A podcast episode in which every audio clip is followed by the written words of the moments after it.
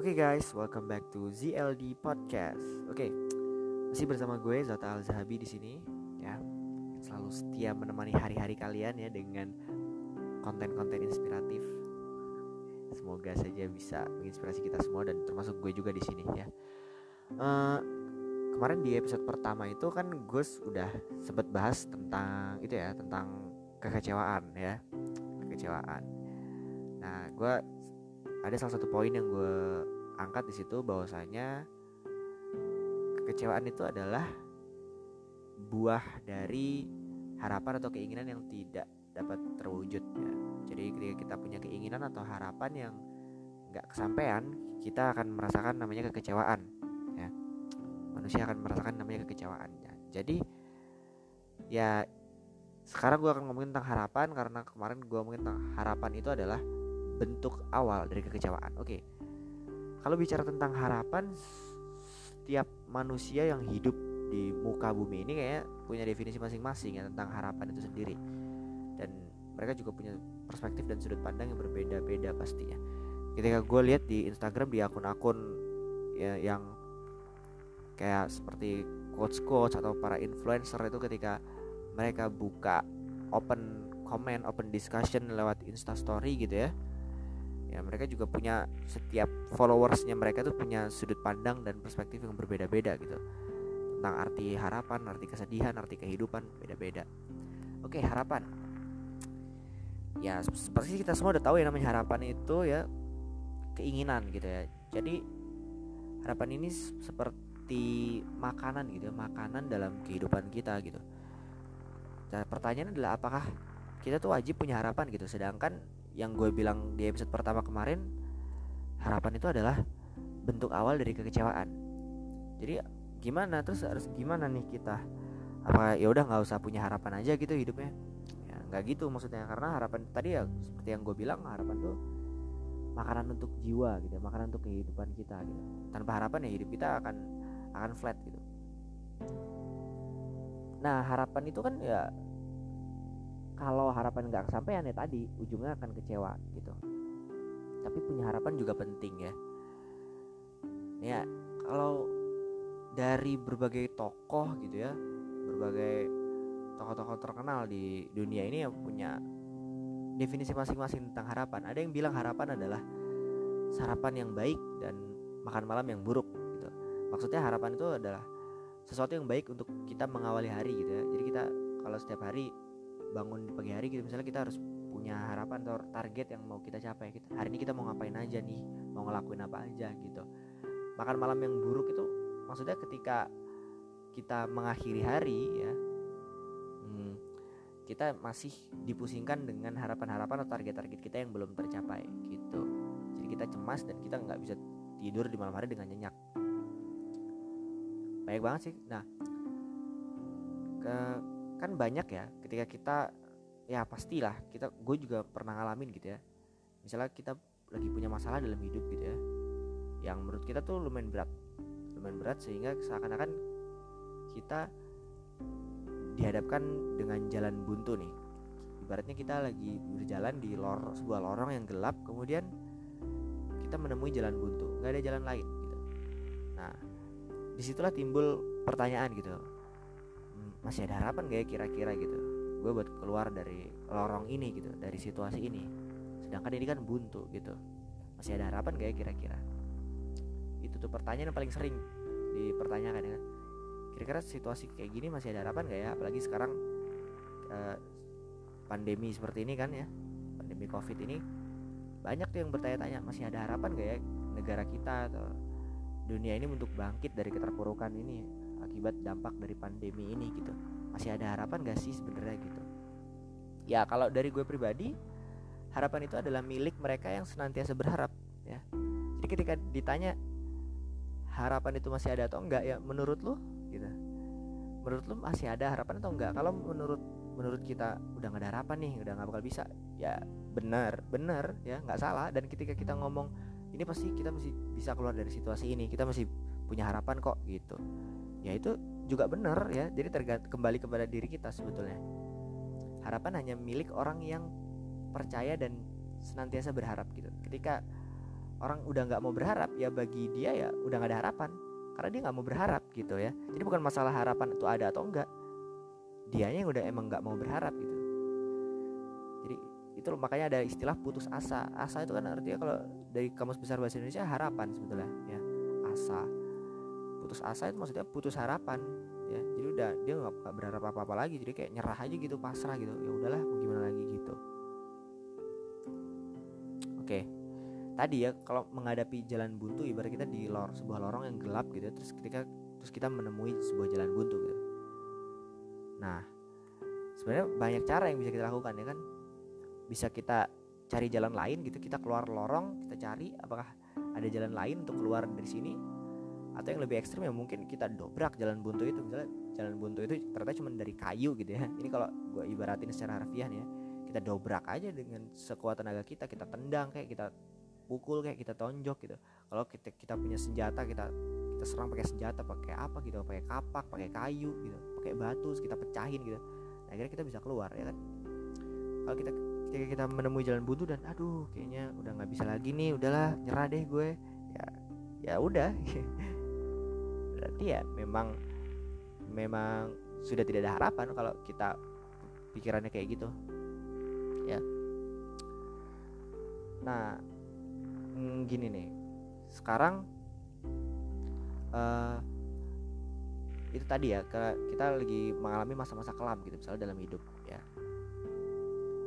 Kalau kalau bisa bisa dibilang ya ibaratnya kita lagi diterpa badai gitu ya kayak dalam sebuah perjalanan kita kita diterpa badai dan hujan deras gitu ya. Petir segala macam gitu ya, sehingga membuat jalannya licin dan sulit gitu kita untuk lewat ya. Pilihan kita banyak sebetulnya dalam kondisi seperti itu ya. Ya kita bisa menepi sebentar untuk berteduh gitu. Berteduh di bawah pohon bisa kan belum tentu nyerah ya intinya maksudnya gue gini istirahat sejenak lah gitu. Namanya capek atau lelah gitu ya itu kan manusiawi ya. Manusia itu pasti bisa capek bisa lelah gitu. Karena tenaganya terbatas pikirannya juga terbatas. Ya istirahat aja duduk sebentar di bawah pohon untuk berteduh gitu ya. Supaya resiko tersambar petir resiko ketimpa pohon ketika badai itu berlangsung nggak terlalu besar gitu. Ya, istirahat aja dulu di sebuah pohon atau di gubuk kecil gitu ya di pinggir jalan. Ya istirahat aja dulu. Tapi kan kita nggak nyerah ya nggak sih?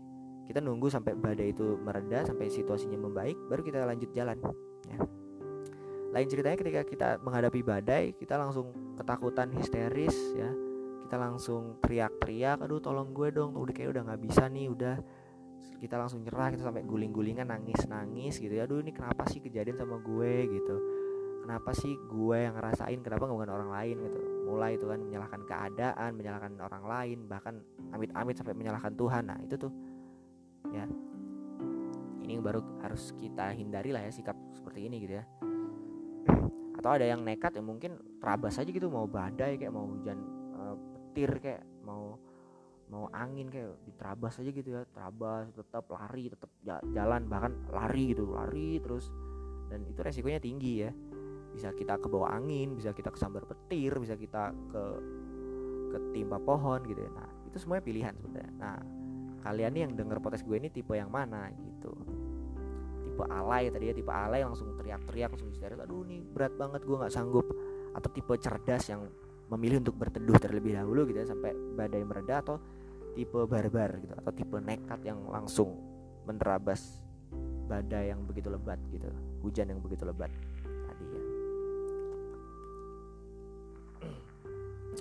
hmm, jadi hmm, benih. Kita kan sekarang kalau kita ngomongin benih tadi ya ibaratnya harapan itu adalah benih ya, yang kita tanam gitu. Benih yang kita tanam dan akan kita tuai hasilnya suatu saat ya. Hasilnya bermacam-macam. Bisa keberhasilan ya bisa kebanggaan dan bisa kekecewaan ketika benih tersebut tidak tumbuh atau mati lah ya tanamannya itu mati jadi nggak tumbuh nggak mekar gitu nggak seperti yang kita harapkan. Nah itu baru kita kecewa biasanya. Kadang kayak tadi ya kekecewaan atau kepedihan itu ya seperti halnya badai yang yang dahsyat tadi yang gue bilang itu kadang membuat kita ketakutan mungkin ya. Ketakutan kebingungan kita tertunduk lah ya lelah lesu gitu ya. Capek lah. Nah tapi terkadang dari situ kita tahu gitu dari dari masa-masa di mana kita menghadapi badai tadi ya badai itu. Nanti ketika kita sudah sampai ke tujuan ya itu yang membu yang menjadikan itu berharga gitu. Jadi cerita tersendiri ya nggak sih? Ketika kita sampai nih kita sharing ke teman kita ya lu gimana caranya bisa sampai sini? Wah gila. Di, di sana tuh badainya wah serem deh pokoknya. Gue sampai neduh dulu gue sampai hampir ketimpa pohon hampir kesemper petir. Nah itu justru serunya di situ ya kan sih kebayang gak sih kalau misalnya hidup kita tuh kayak flat flat aja gitu?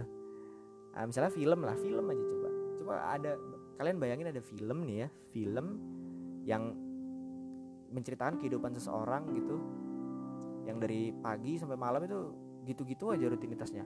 Bangun pagi mandi kerja pulang lagi tidur lagi. Bangun pagi eh, mandi kerja pulang tidur lagi. Gitu terus selama lima tahun gitu. Kira-kira bosen gak yang nonton? Bosen kayaknya. Jadi kalau nggak ada masalah juga nggak seru hidup ini gitu. Ada juga yang bilang harapan itu adalah kekuatan ya. Hope is a power.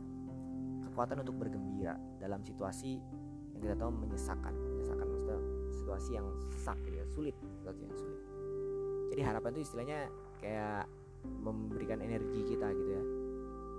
Ketika kita lagi menghadapi kesulitan gitu. Jadi harapan itu membuat kita lebih semangat. Oh jadi makanya ada salah satu quotes bilang gini ada quotes yang bunyinya kayak gini ketika kita mau menyerah gitu ya ketika kita ingin menyerah coba ingat kembali apa tujuan kita untuk memulai itu setidaknya bisa membangkitkan semangat kita gitu lah ya karena kadang kita ketika kita bingung sampai berpikir mau putus asa itu kadang kita lupa apa tujuan kita apa yang pengen kita raih gitu. Mungkin tadi ya badai itu terlihat mengerikan. Gue kembali ke konsep badai nih badai itu memang terlihat mengerikan gitu. Ya namun kita juga harus gitu ya harus tetap optimis gitu tetap uh, berpegang teguh bahwasanya ya mau nggak mau ini harus gue lalui gitu. Dan tujuan gue jelas di sana gitu. Tujuan gue indah kok tujuan gue luar biasa kok gitu. Meskipun sekarang masih badai ini masih mengerikan gitu. Yakin aja jadi ini nasihat buat diri gue diri gue sendiri sih sebenarnya gitu ya ini sambil menasihati diri gue sendiri juga.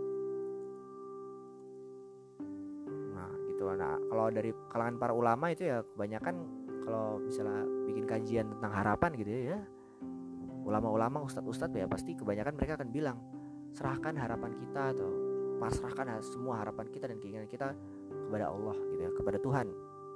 Ya serahkan itu semua kepada Tuhan maka insya Allah akan dimudahkan jalan kita gitu ya karena kalau kita sendiri yang main gitu ya ibaratnya kita yang sendiri yang berjuang itu kayak kita nggak akan menang gitu kalau nggak ada campur tangan Tuhan. Jadi ketika kita berdoa gitu ya ketika kita ibadah gitu nah, itu semacam kayak kita membuka pintu hati kita untuk supaya Tuhan itu masuk gitu masuk ke dalam tuh uh, hidup kita masuk ke dalam hidup kita supaya Tuhan tuh ikut ikut main gitu. Jadi kalau kalau kita sendiri kayak nggak sanggup gitu ya. Jadi ketika kita berdoa ya Allah bantuin dong please. Soalnya kalau saya sendiri saya nggak akan menang saya nggak akan kuat gitu. Apa pun yang kita lakuin kita mau kuliah kalau kuliah saya sendiri yang jalanin amburadul nih tugas numpuk nggak nggak nggak kekejar gitu.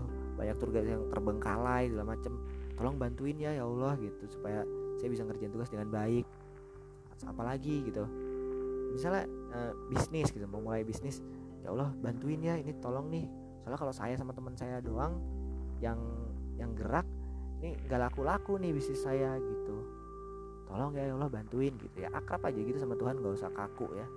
Gak usah kaku aku amat kayak curhat ke temen aja gitu. Berusaha akrab dengan Tuhan.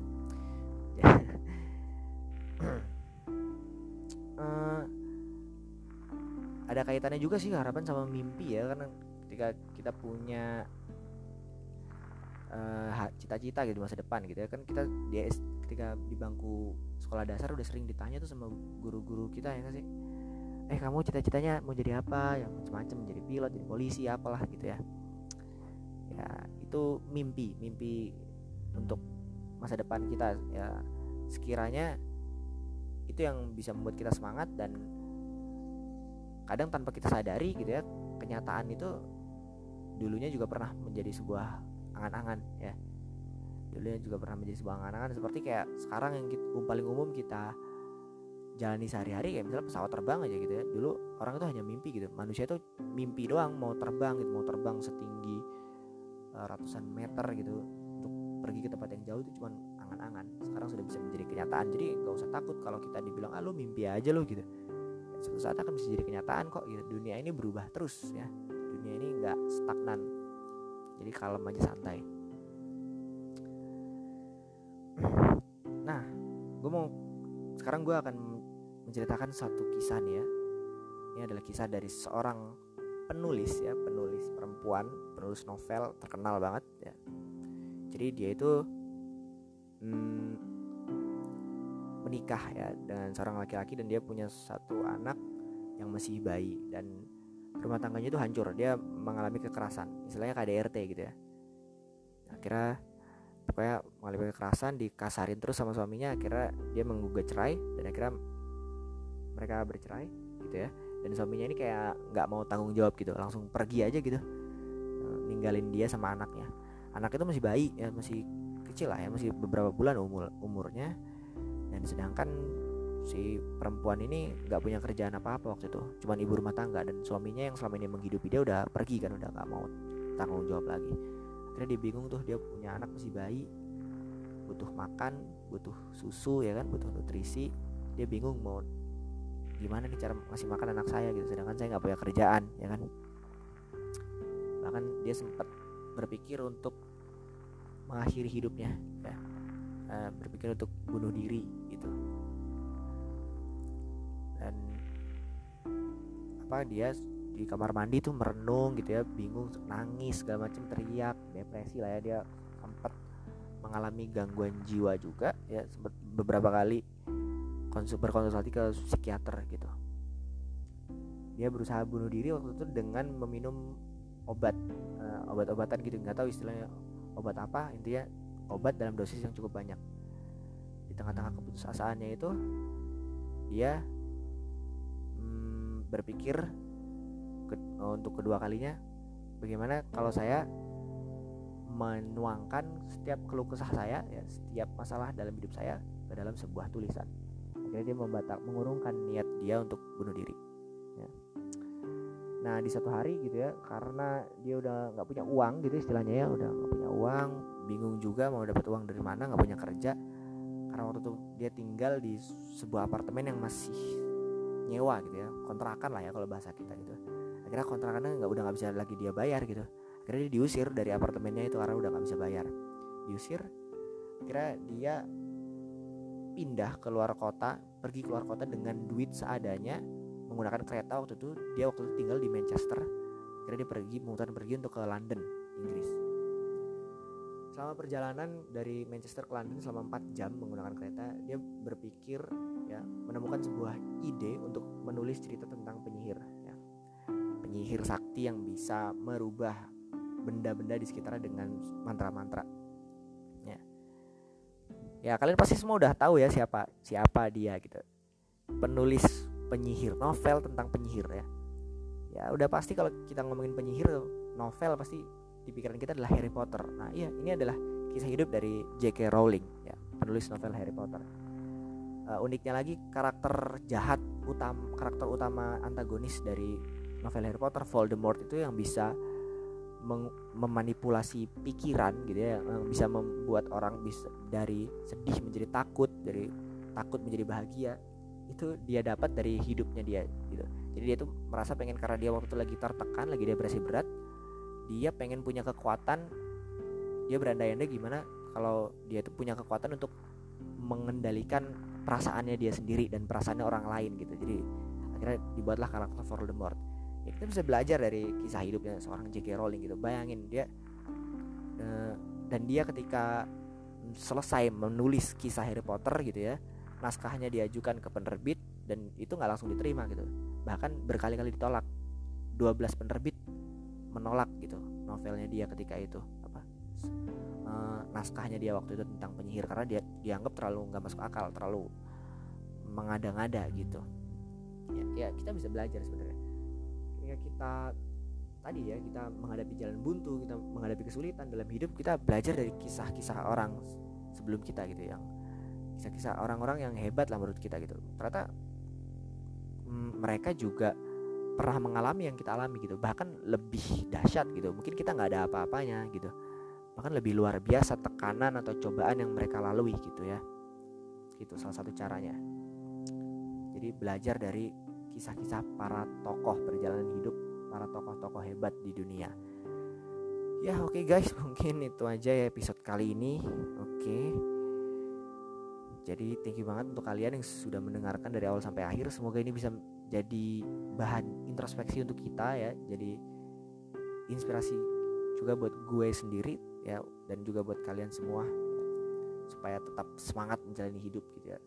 Karena semangat menjalani hidup adalah bentuk syukur kita kepada Tuhan gitu ya, atas hidup yang sudah Tuhan kasih kepada kita gitu ya. Oke okay, thank you guys ya. Sampai ketemu lagi di episode episode berikutnya. Bye